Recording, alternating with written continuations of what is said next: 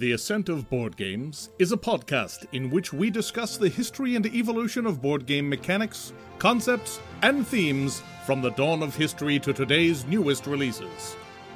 We talk, we laugh, we pick on each other, and we occasionally get things wrong.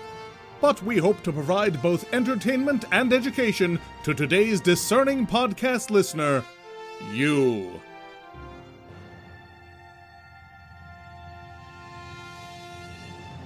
Welcome, everybody, to episode twenty-three of The Ascent of Board Games, also known as The Plague Times. As you might have gathered from our last couple episodes sounding relatively normal, those were all recorded before the coronavirus lockdown. If you're listening to us in the far future and you don't know what you're talking about, it's just a bad time. Nobody's going anywhere. Dogs and cats living together, mass hysteria. I think if you're listening to us in the future time, congratulations, you've made it. Yay, humanity survived. So we are now recording from our respective homes on the far corners of the Atlanta multiplex. And basically, we wanted to get together and talk about what we've been doing gaming-wise to try and stay sane. Obviously, since this is kind of a weird time in the world, it's also going to be a slightly weird episode. We don't really have a theme other than gaming stuff you can do when you're not in the same room with a bunch of people you want to game with. Yeah, it's been a little weird. This is actually the first episode we've recorded since early March. We've been using our backlog and running through it. So it's like, oh, crap, we're finally out. Okay, let's do something. So this is kind of structured a little bit like, oh, crap, we have to do something. Don't tell everybody we don't have a plan. We're supposed to seem like we have a plan. Obviously, people who care about audio quality will have noticed that we probably don't sound nearly as good. That is because all of our really nice microphones and stuff are currently sitting in boxes around Joe's dining room table. So we're all recording on various headsets and other local things. So we apologize that our dulcet tones are not as sweet as they usually are. So what have people been doing during the Great Plague lockdown? Well, I think we can all say, without a doubt, that Tabletop Simulator has been a godsend unto digital board gaming everywhere. You're not um, wrong. I've been using this program for a while now to play my favorite game ever, Arkham Horror L C G. But I have introduced others to it now, and I, I think you have all taken a liking to it. What are your thoughts on Tabletop Sim? I mean, it's a really good engine for stuff. It has some quirks because it is fundamentally a physics simulator. So if you pick up a meeple and you move it in such a way that it knocks into another meeple, the other meeple will fall over. It's usually pretty good about picking up things to a certain height so you can move them around. But the key is really how well someone has scripted the game. For things like Gloomhaven, there are some really excellent Gloomhaven setups out there where you can basically say, all right, here are our four characters and we're playing scenario six, and hit a button and it will lay out the maps and the furniture and the terrain and the monsters and set everything up for you, which can be a huge time saver. Part of the fun of Tabletop Simulator, especially when you're doing a new game, is figuring out how the scripting is intended to work. Um, we were messing around with a couple different versions of Terraforming Mars, and it's like, I think this is really good, but I have no idea what they want this button to do. Oh, yeah. The thing that threw me the first is uh, when you have hidden information, the mm-hmm. little transparency blocks. First time I saw that, I'm like, what is going on here? I don't understand. And I pushed the button, and he disappeared. I'm like, oh, I get it. Okay. I, I, yeah. I follow now. Yeah, we couldn't get into Tabletop Simulator. It's kind of weird. I mean, we could run it, but just the physics engine and the having to deal with the interface killed it for us. You definitely need someone to kind of steward you through it. I had Mike, who was obsessed yeah. with Arkham Horror, and yeah. had every intention of making sure I knew how to play properly. Yeah, it's one of those things where it's like, this is a thing that requires patience, but once you get the controls down, it's actually really good. Nope, and- nope, nope, nope, you're wrong. It is learnable. It is not good. Wow, okay. Okay. Uh, elaborate, Joe. The U I is garbage.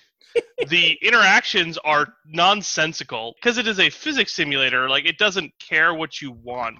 It's not trying to let you have fun. It's trying to simulate whatever you want to play. It sure. Is- so it, it is not a digital implementation of the game that you are playing. That That is true. Yeah, if you don't know the rules of the game you're trying to play, Tabletop Simulator will not help you. But like I said, it is, I think it is really nice once you get some of the controls down. Like, you can hover your mouse over, say, a deck of cards and just hit a button and it will randomize the cards in that stack. Now, you do have to kind of understand how objects within the engine interact with each other. For example, if you drop a card onto a deck, it will automatically incorporate that card into that deck, whether you want that or not. Yeah, and it's not just cards. It's like if you drop a token into a deck of cards, that token may get shuffled into the deck of cards, or a card may get randomized into your bag of meeples. So it does not always distinguish between one object and another.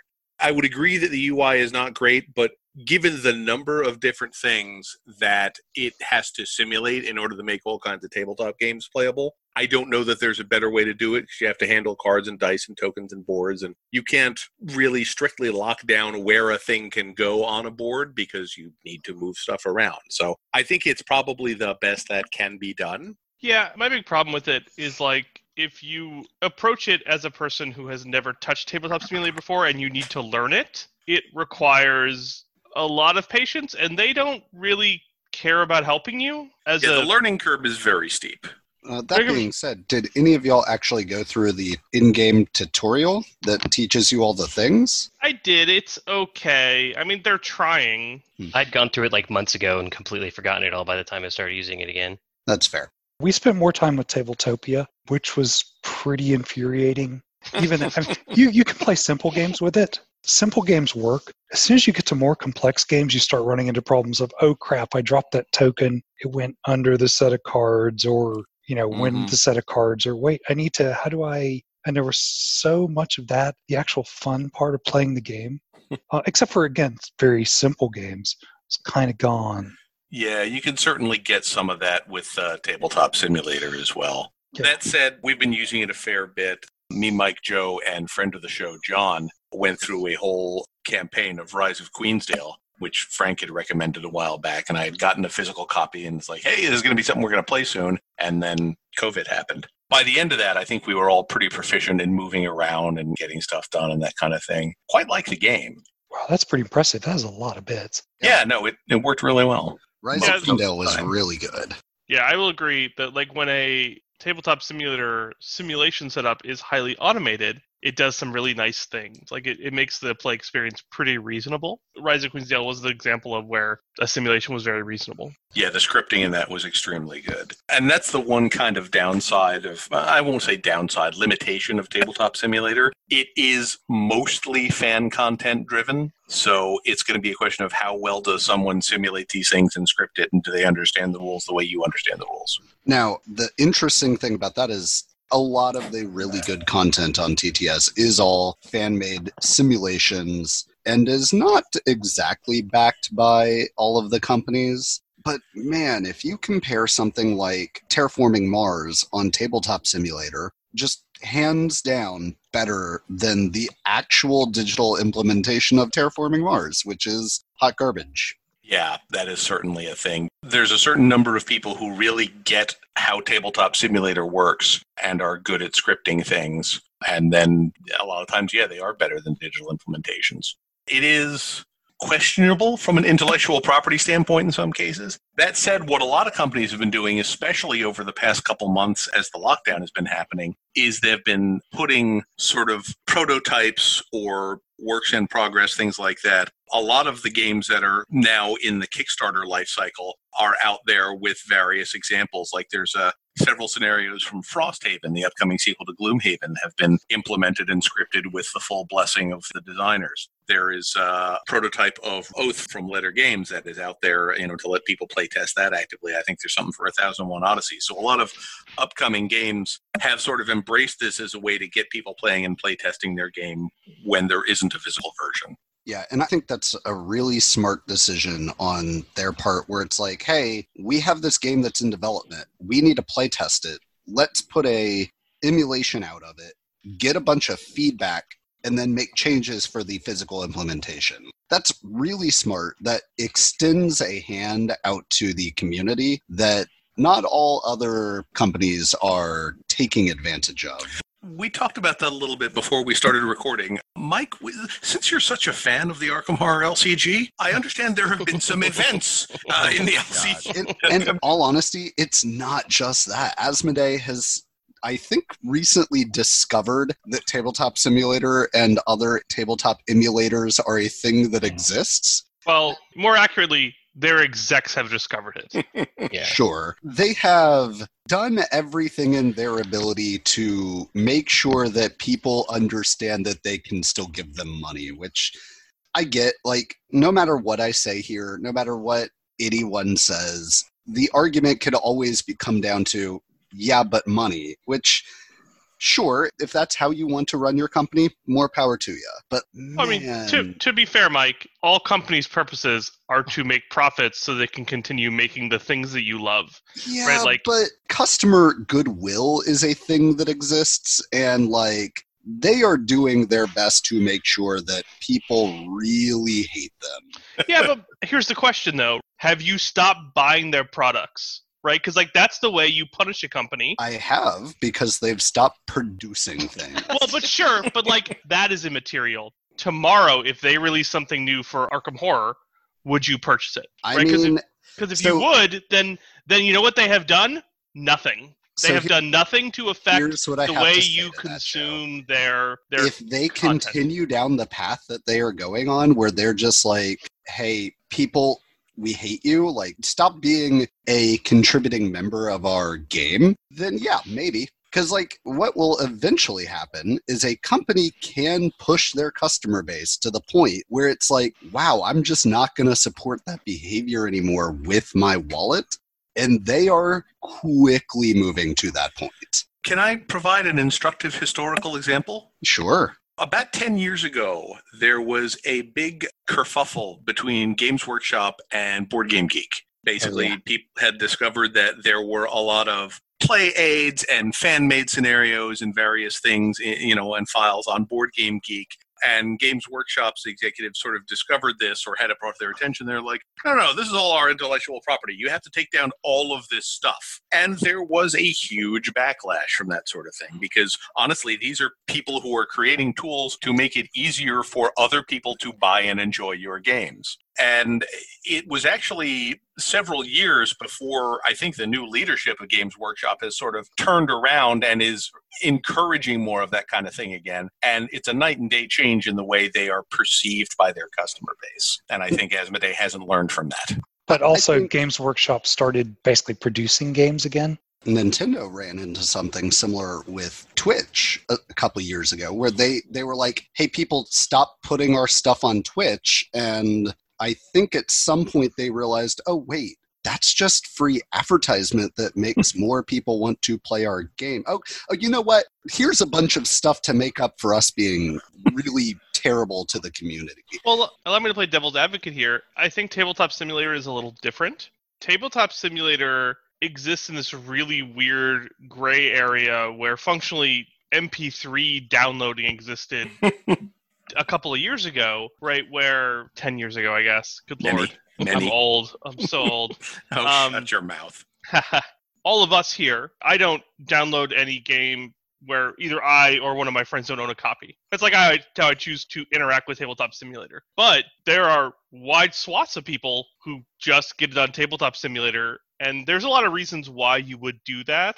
One, if, if, it's free. One, it's free. Two, if you're playing with friends who don't live in the same physical space as you, Tabletop Simulator makes that possible. I would imagine, and I haven't seen any actual numbers, but I would imagine there's a, a fair number of people who get games on Tabletop Simulator, don't buy the physical copies, and just play it there because it's free. Well, um, sure, but that's not what I'm arguing because, like, yes, I know that it is illegal, but... what I'm saying is they are handling how they are dealing with that situation really poorly. For example, if they had said, hey, everybody, we understand that during the, the corona quarantine that, like, sure, play this. And then after this quarantine ends, send out a bunch of cease and desist order. Like, you, you know what I'm saying? It's like, I feel like their timing is really bad. They haven't provided literally any, well, they did provide one alternative, but it was equally as tone deaf as the rest of their reaction to this. That, that's what I'm saying. It's not that they don't have a right to say, hey, stop it.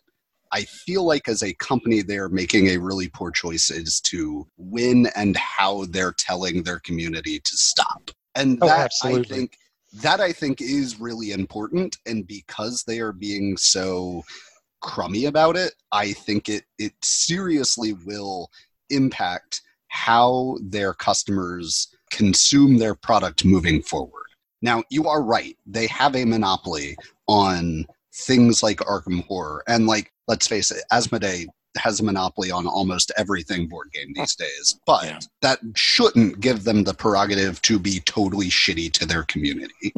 Yeah, I think there will be repercussions on that. I think, like Joe said, it's something where somebody in a boardroom somewhere heard that, hey, there are people online playing our game without giving us any money. And it's, what outrageous, have them all removed.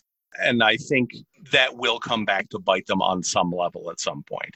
I'm a reasonably successful person that doesn't have any kids, so I have a fair bit of disposable income. So, you know, if I'm playing a game on Tabletop Simulator, I probably either already own it, or if I like it, I'm going to buy a physical copy to have it. I realize that not everybody is in that position. But I think encouraging people to use this, especially in scenario during games like Frosthaven and that sort of thing, it's hard to say, well, here's four scenarios. If you like what this does, here is a big box full of more that you can buy. Yeah. And like, there are companies who have, I think, handled it well. So take, who does uh, Terraforming Mars? Is that? Uh, Stronghold. Stronghold. Stronghold. So, yeah. so on Tabletop Simulator, they have sent out cease and desist orders for expansion material for Terraforming Mars, but they've left base material. So you can play base Terraforming Mars on Tabletop Simulator, but if you want the expansion stuff, which for Terraforming Mars, you want the expansion stuff, mm-hmm. you can buy a physical copy. I think it's a great tool for companies to be like, hey, try out our game, and if you like it, go buy it. Yeah, I think ultimately the best solution might be some sort of licensing thing where you could pay some nominal fee, like pay a dollar and now you have rights to this Terraforming Mars expansion. They have that. It's, it's their D L C program for for Tabletop Simulator. Oh, wow. I've I've actually never run into that. There are some companies who have done licensed material through Tabletop Simulator. It is not... For Steam, many, yeah. Not yep. many have taken advantage of that, but like, if games that I like to play did that, I would absolutely throw money at them. Sure. I am happy is, to pay for content. The problem is, a lot of these companies really don't stand to gain any profits by releasing a digital implementation. But here's my argument to that is like, there are so many digital implementations out there that just recreate the wheel for no reason. And some of them are good and some of them are bad. The company that they've got doing the Greater Than Games digital implementations, they do a fantastic job. Like, for um, reference, that company's is Handelabra Games. Sure. Handelabra Games does fantastic. I would highly recommend that if you like Greater Than Games, go buy all of the Handelabra game implementations because they are great. Yeah, as far as responses to COVID and online, Plaid Hat did an amazing thing. Is this the Forgotten Waters app? Yeah, totally. That looks super cool. What is this? I haven't heard about this. So basically, Plaid Hat, who divorced from Asmodee, mm. basically bought their company back, which is awesome. So we can buy Plaid Hat games again. Mister Bistro and Jerry Hawthorne did a game called Forgotten Waters. That's kind of a bit like Gen seven, but improved. Only good. Yeah, only good. And it's almost a party game with some Tales of Arabian Nights things going on. Basically, what they did is they thought about it. Their C T O kind of pondered and said, I think we can rig together something that could allow online play with a single copy. He then burnt about four weeks basically working on just a web app, propping up something that provides enough to play. Did a kind of semi-open beta, which I was a part of. And we've played a couple games with it so far, and it's really good. I bought a copy just because they were supporting online play and going to that effort. Yeah, I saw a stream. The guys from Shut Up and Sit Down had a stream on Twitch where they were playing it with the designers over Zoom or something like that using the app. And it looks extremely well put together. That's what actually sold me a copy. So, yeah, totally. Uh, game publishers, if you're listening, do remote stuff and we will give you money. I back a lot of Kickstarters, unsurprisingly. COVID's kind of wreaked havoc on all of the production cycles of every... I mean, we're going to be hearing Kickstarter saying, oh, well, COVID caused this delay for like the next ten years, probably. You're not, but mm-hmm. one of the nice things is a lot of these designers have embraced Tabletop Simulator as a way of continuing development within their teams while they're all working from home. And some of them even brought in backers to start trying to uh, troubleshoot them and kind of just test the games out, which as a backer myself, I find awesome, right? The more of this that we can get community involvement in, the better, as far as I'm concerned. And a lot of them, you know, I think you mentioned one thousand one Odysseys. They've even put up their demos that they run at conventions. Lord knows when we'll ever have those again. Mm. But it allows you to play those as well, right? So you can get a taste for the games. And if they can do this during the initial backing phase, even better, right? I've backed so many games just hoping that the gameplay is good. Mm-hmm. That I can actually play it and, and experience it for myself, even if it's, you know, suboptimal because it's virtual. That's still better than just reading a manual and going, well, this sounds like it might be fun on paper. And, yeah. and all honesty, as consumers, we should really like that, because one of two things are going to happen. Like, if you play a version of the game and realize, oh, God, this is actually not very good or not what I wanted, that is, I think, going to result in a better game, hopefully. If the design process works as intended. As long as you provide feedback. And I think that's that's one important thing. Like, if you go and play a prototype or a, you know, a beta version or whatever, and either you like it or you don't like it, for the love of God, send feedback to the publishers, because otherwise you're just playing an imperfect version of the game and they're never going to know how you think they can improve it. Right. Yeah, it's funny. Uh, I will say, on the flip side of that, don't show videos of you playing a Tabletop Simulator version of your game to your backers and then not let them access to it. Yeah, uh, that's... I, uh... Frank, are you still backing Hell, The Last Saga? Uh, yeah. Yeah, they've been doing that. they, they, uh, all the uh, gameplay videos have been through Tabletop Simulator in what looks like a pretty well-developed demo instance. And all the backers are like, let us play it. They're like, oh, we're working on it. Sure, we'll get around to that eventually. It's like, guys, it's like less than a week before really? This thing ends. Yeah. yeah. Yeah. I looked at that, and it has a lot of the buzzwords that make me think I would like it. The miniatures are gorgeous. Oh my God, but yes. It's one of those things that it says story-driven is the phrase that's all over the Kickstarter, but it doesn't actually tell you anything about the story. What I wanted to do was compare it to Oathsworn Into the Deepwood. Regardless of how good the game looks, and the game looks really good, the setting information in the story they provided and the way they engaged their backers in building on that story with fiction and artwork and stuff is what sold me that game. Because if you give me a setting that interests me, I'm there. I might really like Hell, but I will probably never know unless Frank gets a copy and we can meet face-to-face I mean, one day. Brian, at this point, I'm pretty sure Jason is getting one. So okay. Nope, nope. Yeah. nope. I got the frown of disapproval when I approached Courtney oh. with it. So uh, nope, wow, that, that's okay. not happening. oh. Yeah, and I may pull mine because I want to see how Mythic does with that, mostly because they haven't finished Solomon Kane.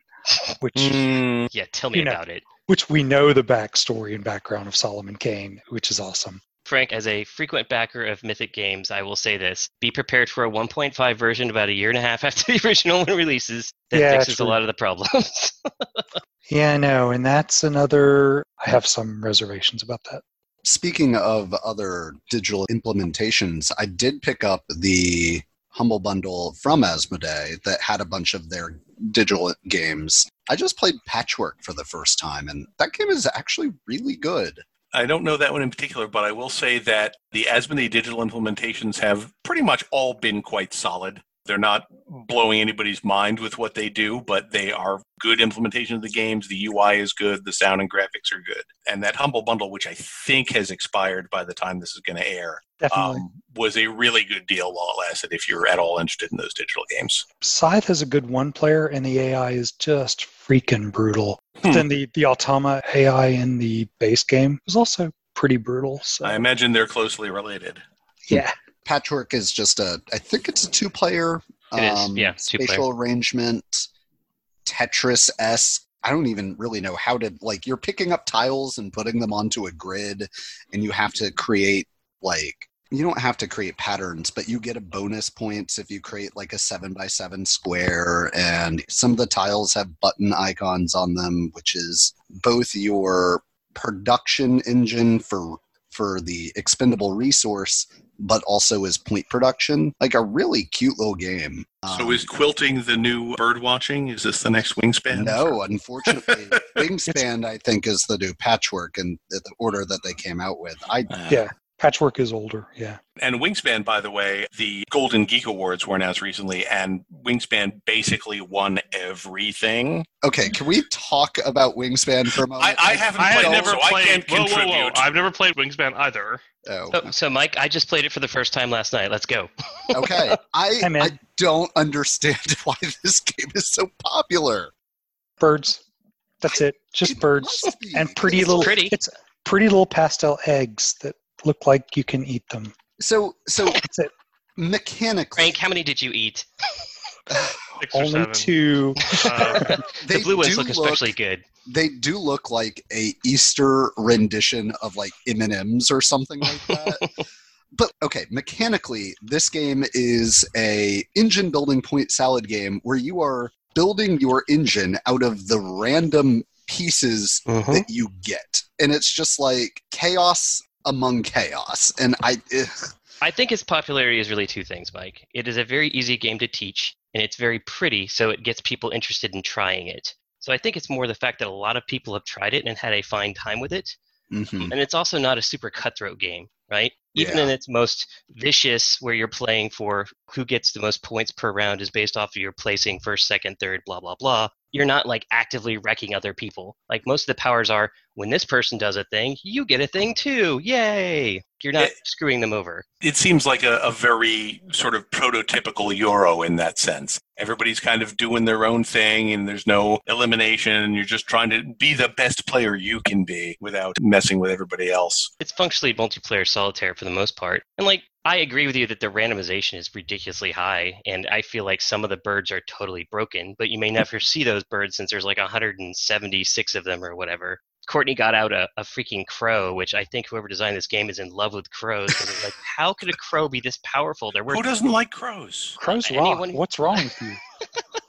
Yeah, everybody get, jump up Jason for his crow hating. Good yes, job, crow I, apologist. I, I, I just thought it was funny because, like, Courtney got out a crow in his first turn that cost, like, I think two or three resources, but they're, like, one resource and two wild, so isn't isn't that hard to get. It was worth, like, six points, which is quite a lot as a for a bird in that game because I think they max out at nine. And it had a power where you could toss an egg and get two of whatever resource you wanted, period. And he just pumped that the entire game because that's exactly what you should do with that power. Multiple crows came out during the course of the game, and I was like, these are all incredibly good compared to every other bird.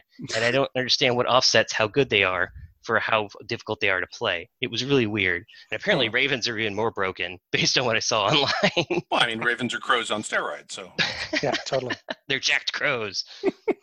And it's funny that you mentioned the sheer amount of, like, bird cards they have in that, because I'm pretty sure that they just released a expansion, which yeah, is just European birds. birds. Yeah. Yep. But those are birds that eat other birds, apparently.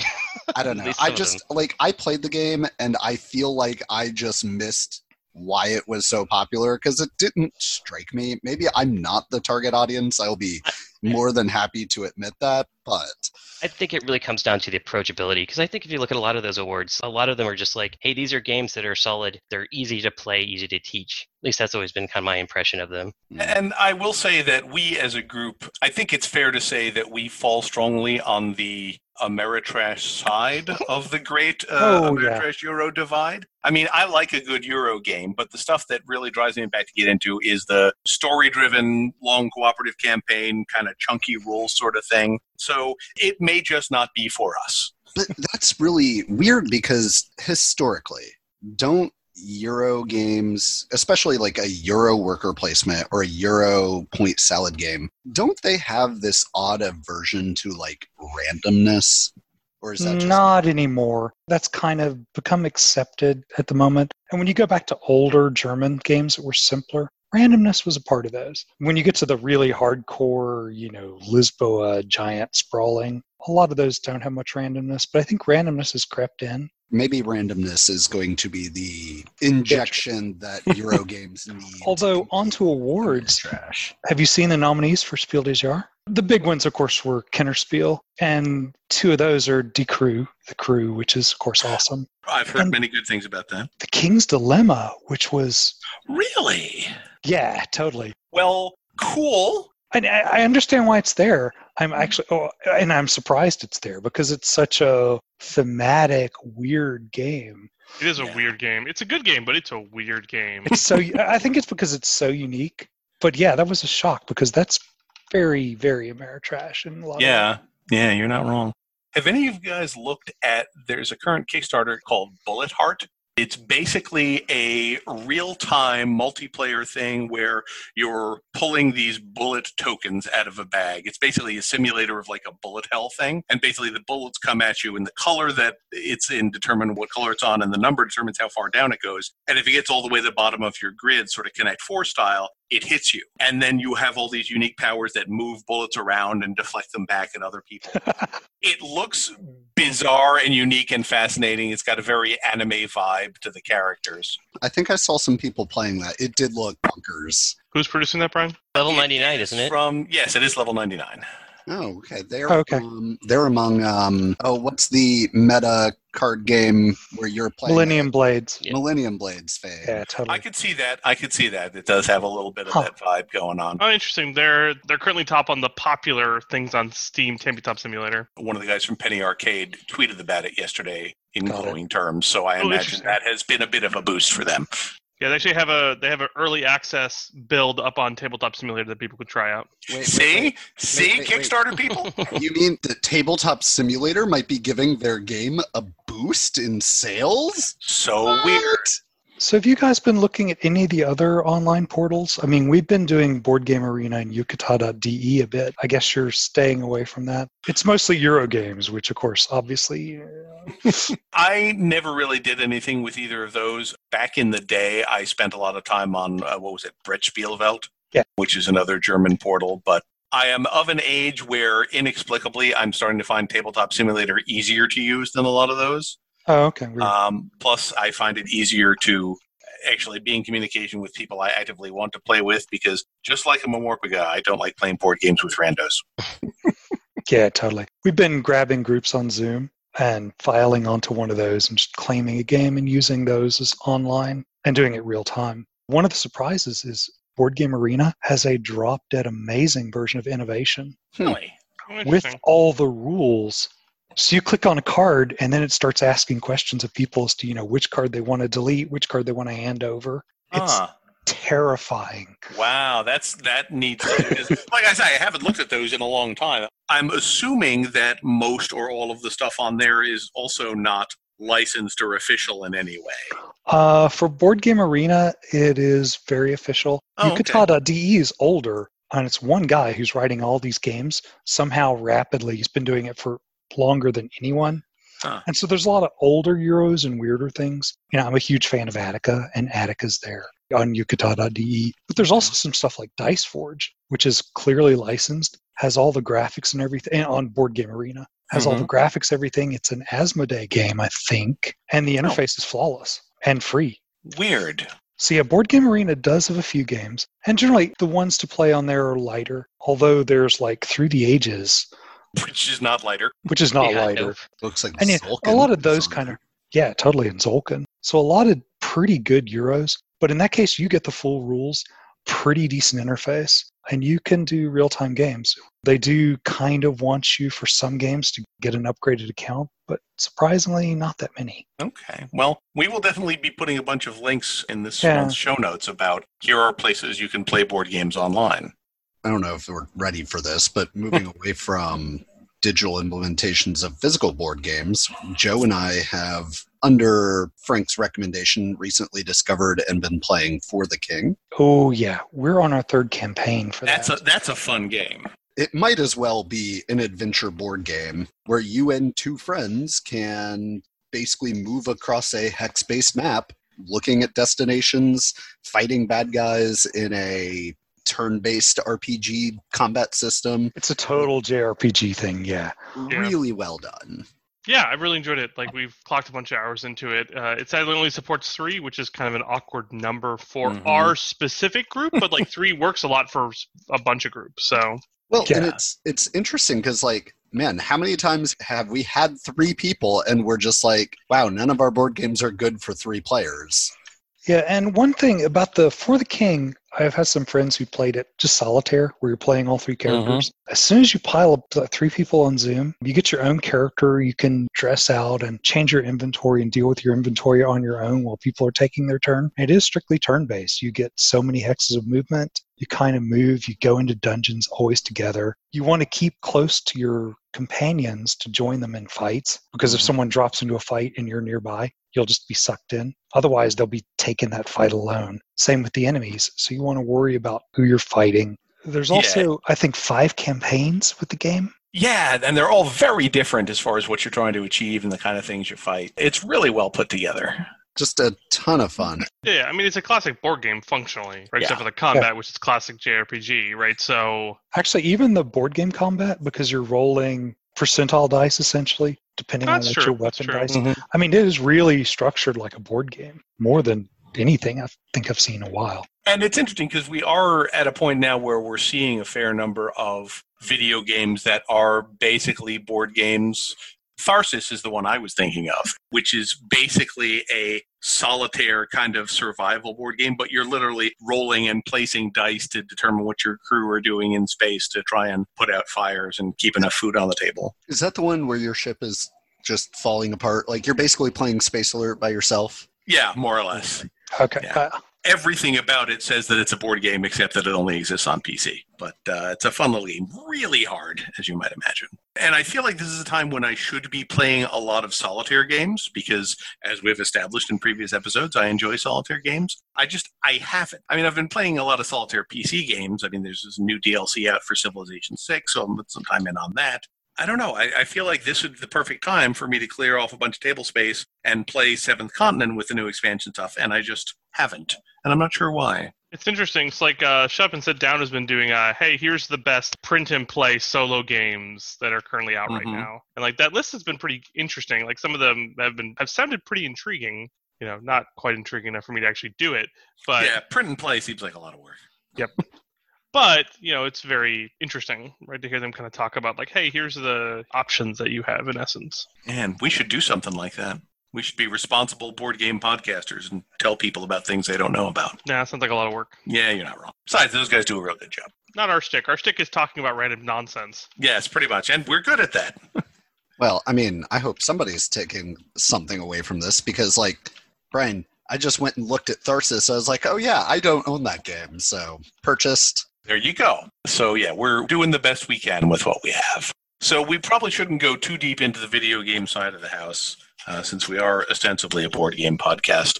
I was going to briefly detour into something else that isn't board games, which is role-playing games.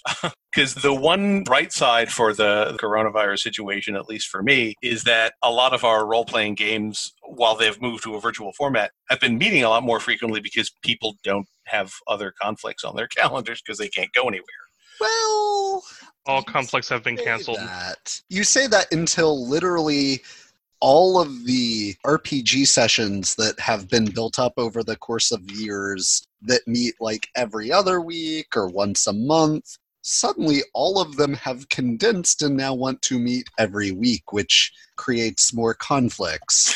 So you're saying that you're not playing any more role-playing games because you're playing too many role-playing games?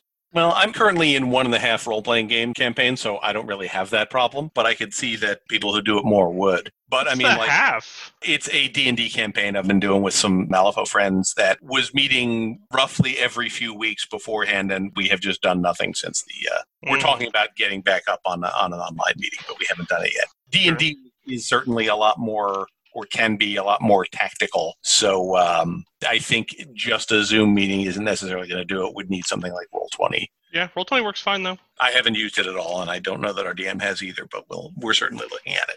There's a bit of a, yeah, there's a bit of a spin-up.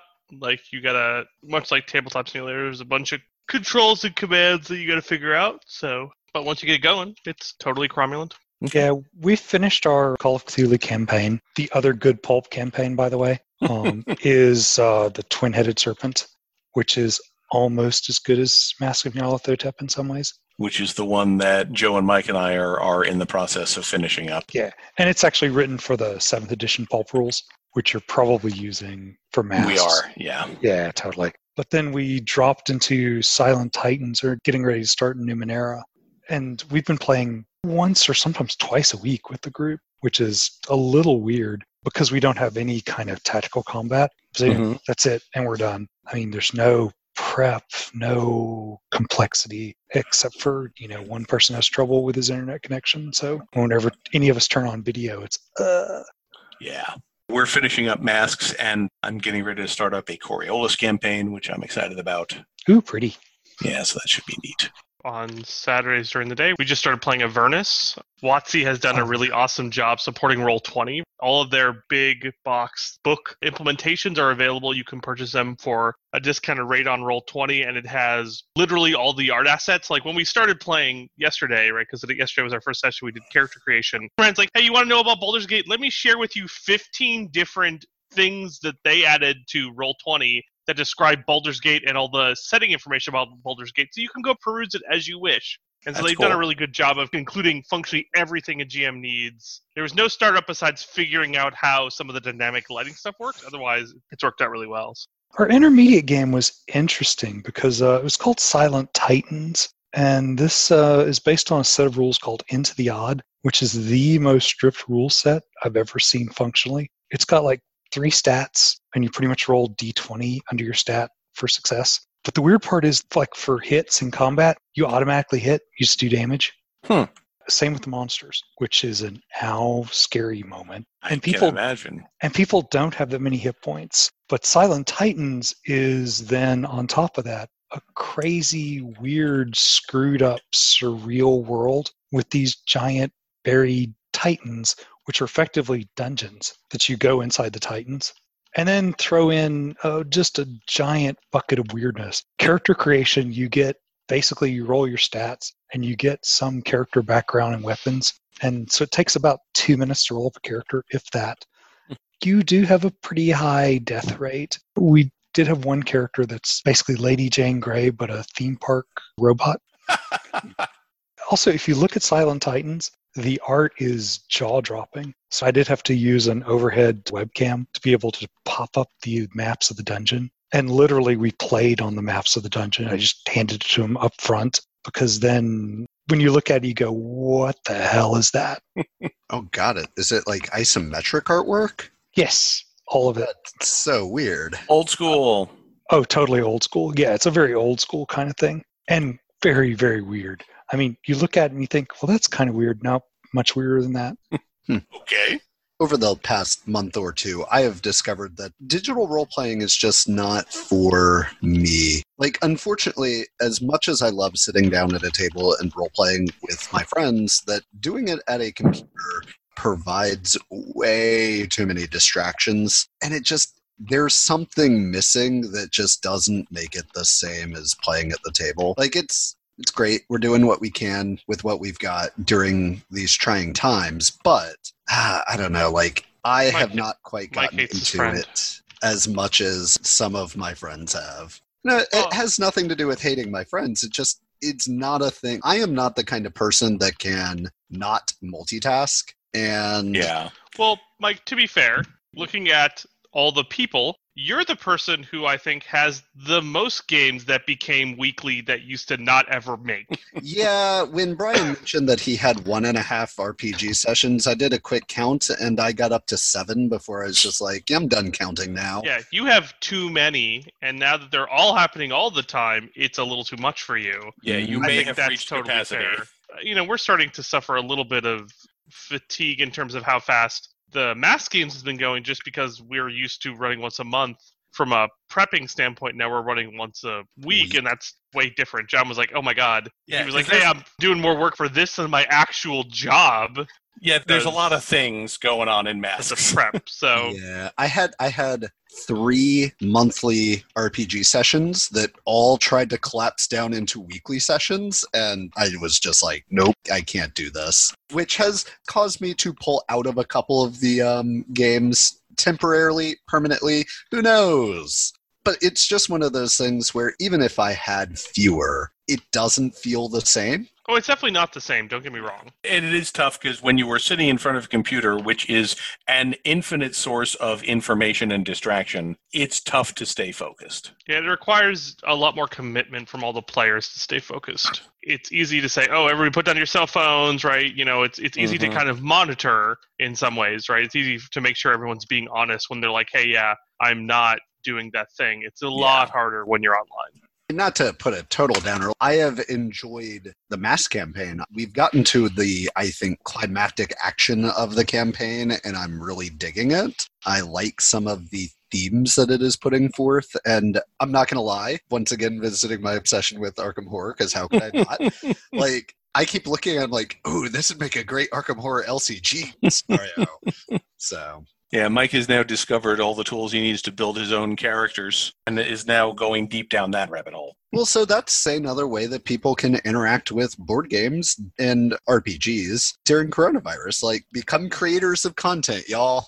One thing I'm really excited about Avernus is just getting back to straight up D and D, which... of all of my campaigns that I'm currently playing, I've got two that are currently five E. I continue to like five E. I wonder if this might be a good time from a role-playing perspective to do one-shots rather than campaigns. Do little short tastes of a system, a setting, a world, rather than trying to sustain that level of concentration and storytelling for a long time. I know uh, D and D Beyond just posted up like a tiny little mini-campaign for free that you can run during the coronavirus outbreak. I've got a, a friend who's running that right now. Okay. Although that Lost Mine of Phandelver set... you know, the original five E starter set was amazing. You know, first through fifth level, you got enough rules, starter characters, explained how to level up through fifth level, and the campaign was extremely easy to run. You can run it as a one-shot, but there's enough there to keep going for a while, even in that box. It was, one, I think, one of the best, probably the best starter set ever made. Now, I will say, using Roll twenty, one of the things yeah. that I kind of was thinking about as a D M is, that, man, this is a really useful tool if I am planning on running a thing multiple times. Because, like Joe said, you can set up a bunch of art assets, you can do a bunch of programming to include like music and stuff like that, you can make macros that will automate some of it. And I could see for things like, what are those things we used to have where a bunch of geeks would all come together? Convention. Conventions, yeah. For convention play, this would be really helpful from a D M standpoint, and could be some interesting like virtual conventions that are starting to pop up as a result of coronavirus. Although for one-shots and short R P G games, I did read that folks that did Spectaculars and Dusk City Heroes are creating Tabletop Simulator support for Spectaculars and Dusk City Heroes. Oh, cool, because Dusk City Outlaws is... Dusk City Outlaws, thank you. Yeah, is great for one-shot games. I mean, yeah. it's literally, you pick a faction, you pick a character class, go. It's really fun to play and to run, so that's good to hear. We played that right before all this happened, right? That was a fun game. It is a fun game, and the new one, Spectaculars, the superhero one, looks like it's more campaign-driven because it's basically uh, here are four sort of pre-written campaigns that you and the players sort of fill in the blanks on. You know, who's the major evil corporation, who's the professor who knows too much kind of thing. I bet it only really works as a campaign, unlike yeah. Dusk City Outlaws. Yeah, there are campaign rules for Dusk City Outlaws, but I don't know how well they work because it works so well as a one-shot. Yeah, it looked like not super great when I took a glance at it. If you play like my group, everyone dies anyway, so you're not going to continue the characters anyhow. Well, sure.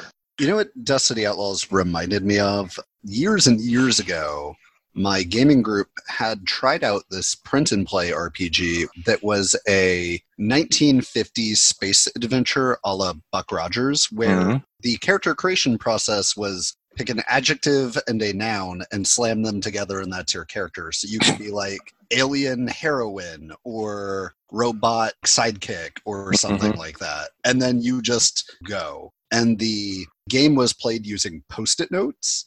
So all of the locations that you could visit were just words written on a Post-it note. So like Planet X is a Post-it note. And then on Planet X is a mysterious alien. And just, it was a really weird cool, funky game that I've always wanted to revisit, but that was exactly what Dusk City Heroes reminded me of. I would love to play a superhero version of that. Yeah, like I say, that one is more campaign-driven, but I have it, and it's on the list.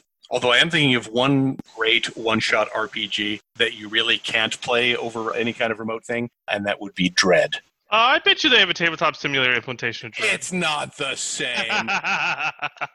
You can't play Jenga right on Tabletop Simulator. It's a physics sim. You it's totally a physics play- simulation. Yeah, but uh, I, I, I disagree. I, I mean, that's where real. I draw the line on digital play. How the, dare you?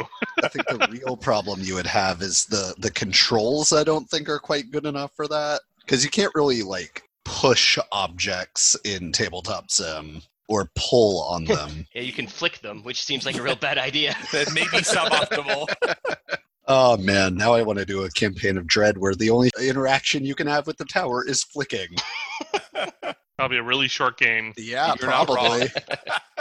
I'm not sure how much else we have to contribute here unless anybody has any cool board game news or, or other stuff they want to talk about. Any Kickstarters that you're really excited about that we haven't already mentioned? Uh, well, I got some that I actually, poor Courtney has been my prisoner during all this lockdown. We're playing currently a campaign of Tainted Grail. We're about six chapters in, so it's you about monster. The halfway point. Yeah, sorry, Someday Joe. I will have some of that. I, we're really enjoying it. Um, it's not easy, I'll say that. But the story has been pretty entertaining, and I think we finally hit a, a good stride. So that's been great. Uh, I've been really enjoying that. We talked about Mythic Games earlier. One of their previous Kickstarters was a game called Reichbusters Project Vril, which was very reminiscent of V Commandos, which is actually why I ended up backing it. And the whole concept there is you're you're playing like a squad of allied soldiers that are way over the top. Then it's not like V Commandos where they're trying to be somewhat realistic. Like these are people that do crazy nonsense. The first phase of the game is sneaking into a uh, German base and collecting the dossier or freeing this prisoner or assassinating this person. And each round mm-hmm. it gets closer and closer to an alarm, which could happen sooner if you generate too much noise. And as soon as the arm phase goes, all the enemies spawn and it just becomes you versus the German army as you try to just run out of the off the board. We played a raid of it, and I really enjoyed it. It was very, very tight. We had a casualty. He was surrounded by things called Vril Panzers, which are basically German mechs. and uh, he didn't make it, but the rest of us did, so it was great. From what I've looked at that, it looked a little tedious and long for the missions. Uh, so, it wasn't bad. Oh. I was surprised. With like teaching the rules, it was about two hours, so it wasn't as bad as I was expecting. Oh, that's not bad at all, yeah. Yeah. I feel like the raids are probably the longest version of the game because it's literally like you put together a random map, a random goal, a random enemy generator. I will say the setup's pretty long because it's like find all these tiles, find all these soldiers, find all these cards, find all these tokens. But so the just game the kind of game was, you like. Yeah. Um, but the actual playing of it, like the turns were fun because like your characters only have two actions and they can't shoot or move twice, but they have a handful of cards and the cards give them additional actions. So it's like, well, I could murder all these guys in this room before they detect me, but then I won't have any cards for when I need to use this card to run away later on. So it's like there's a lot of trade-offs that made it really interesting to me. Interesting. I'm interested in trying that at some point in the future. Sure. I'd like to play Reichbusters with you guys. I think you'd enjoy it. I didn't feel it was as punishingly difficult as V Commandos was, because I, I seem to recall we got murdered pretty quickly in that one. Yeah, we only played it one time, though, so... True. That game requires, I think, a little bit of learning the system before you can make the best decisions. Mm-hmm. Are you guys familiar with the Commands and Colors game system? Like Memoir forty-four play, uh, uses it in a couple other games? I've heard you mention it a number of times. I am not hyper familiar with it. Well, there's a space combat version of it called Red Alert Space Fleet Warfare from uh, Plastic Soldier Company that I also kickstarted a while ago, and I finally suckered Courtney into playing that one too. But it's basically a giant hex-based map that's like a bed sheet. It's so big and uh, tons and tons of minis, so of course that's why I backed it. But it's an interesting combination of hand management where you've got a handful of orders that you can order your ships around with and attack cards that you can power with this resource, stars. And combat's resolved by just rolling dice, and certain colors slash shapes hit enemy ships, and depending on how big the ship is, it might be able to shrug off a certain number of hits from smaller ships. So like uh, your capital ship isn't going to take the first damage from a fighter shooting at it, but if it takes two damage from a fighter, it'll take a hit. And we got to play that, and that was fun because it's a lot of balancing. Okay, I could activate this group and get them into position, or I could use this card that activates all of this type of ship all across the board, because they split the map into three quadrants that you play cards that says three ships in the center quadrant can activate and two ships on the right flank can activate. So there's a lot of trying to figure out. It's very tactical versus strategic. It's got sort of the Battle Lore kind of thing. Yeah, yeah. I think Battle Lore might be a Commands and Colors game, isn't it? Battle Lore oh, yeah. originally was. Then they drifted. The Battle Lore second edition went to its own system. But yeah, the original was a uh, Command and Colors. Memoir forty-four, that whole... Yeah, exactly. Yes, exactly. Yeah, totally. Yep. I had played Memoir forty-four years and years ago, so I didn't really remember much of it, but it plays very similarly. There were some people complaining that it wasn't different enough, but I'm like, I just want spaceships, so I don't really care if it's different from the original game all that much. It was fun. We had a good time with it. Again, kind of a pain to put it all together because just a regular scenario is like, all right, put out twenty-six ships, and I hadn't assembled them yet, so I just put them on their little bases and glue them together. But that's done now, so I don't have to do it ever again. Mm-hmm. And then um, I've just been getting a deluge of Kickstarters showing up. It is harvest season, yeah. Yeah. Frank, I don't know. Did you back any more of the Edge stuff for the sequel Kickstarter? Yeah, yeah. So I got that. Okay, yeah. Mine showed up too. Haven't even given it a look other than to make sure nothing was broken. Looks impressive. And then uh, Too Many Bones Splice and Dice showed up on Friday. So I can't wait to get that one out on the board. Well, that's fun. Yeah, I got news that my stuff had shipped. I mean, the main thing I ordered from the latest Kickstarter was the vault, which of course oh. is going to take longer to be ready. So basically I'm oh, getting yeah. a character, which is fine. Did you see the latest video though, Brian? I haven't watched it yet. Oh, it's beautiful. Like I mean, it, really... it, it oh, does yeah. look like it's going to be insane. They're losing so much money way. on that thing. I can only imagine. Which one is this? It's called The Vault? Yeah, it's the big storage box for uh, uh, Too Many Bones. Yeah, yeah, okay. With like... They have magnetic handles to pull each of the drawers out, and like it's a reinforced steel frame. Stupid bullshit. Yeah, it's gonna be ludicrous. I, I feel like at this point it might become it's gonna become like the star system. Well, they'll, they'll keep promising more and more stuff, and eventually never come out. Yeah, eventually the factory where they're assembling it was just gonna collapse into a singularity because of the mass of all the things. One other game that I kind of discovered recently, and I haven't been able to get a physical copy because it's like between editions, and I have poked around with it on Tabletop Simulator, but I don't really grok it yet.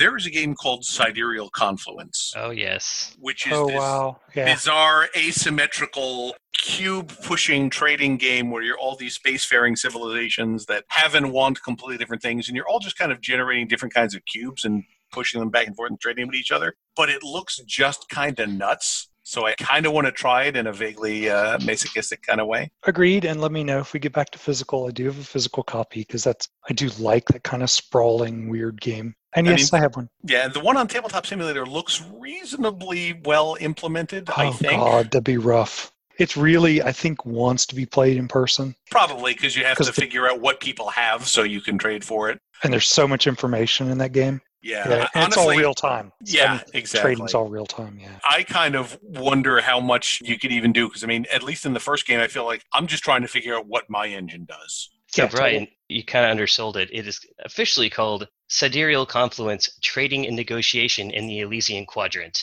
Well, yes, excuse the most me for complicated and ridiculous name ever in the history of board games. What I'm down Zev, to try, so... What was Zev thinking? Yeah, that's a really weird one.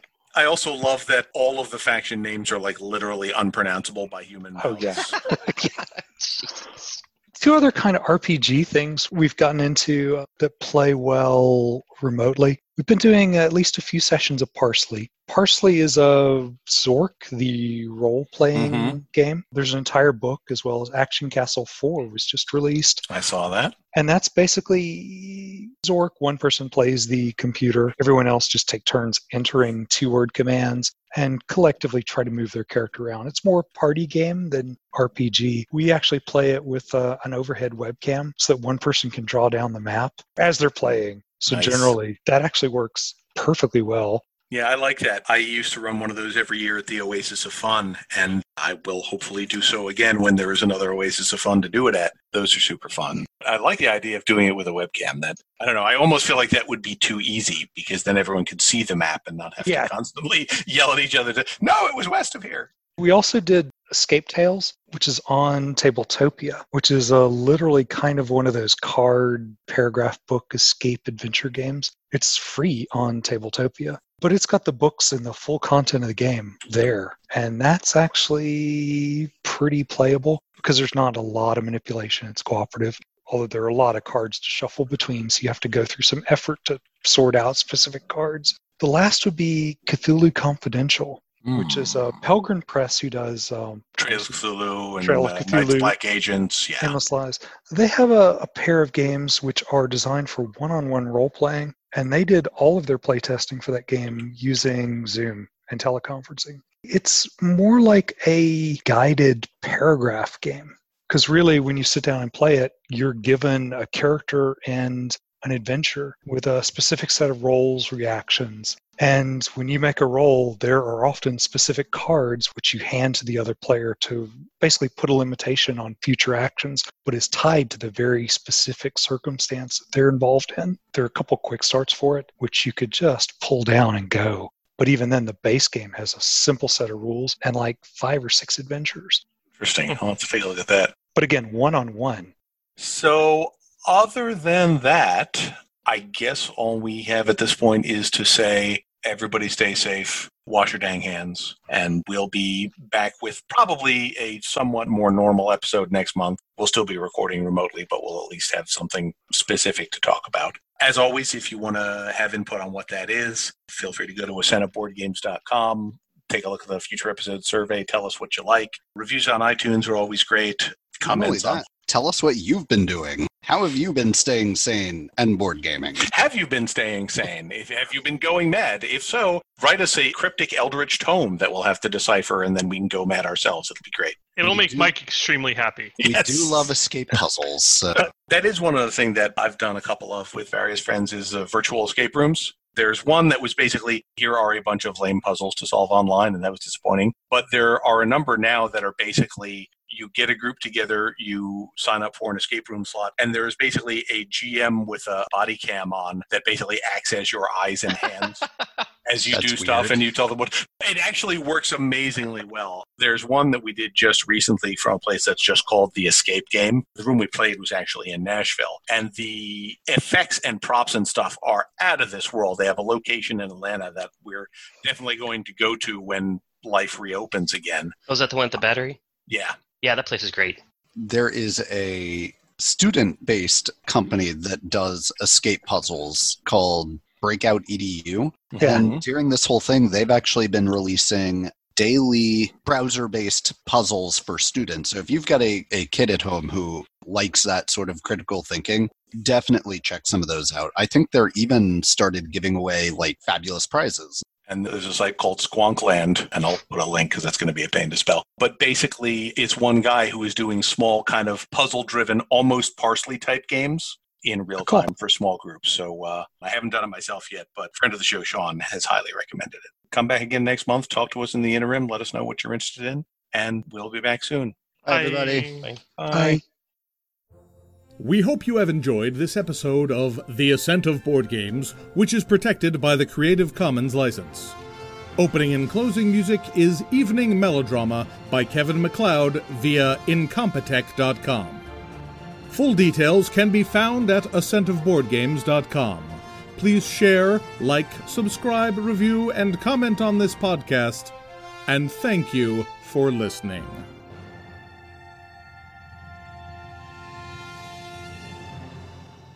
I'll fix it in post. Yeah, that's not how any of that works. mm-hmm. I'll just click the make sound good button. It'll be fine.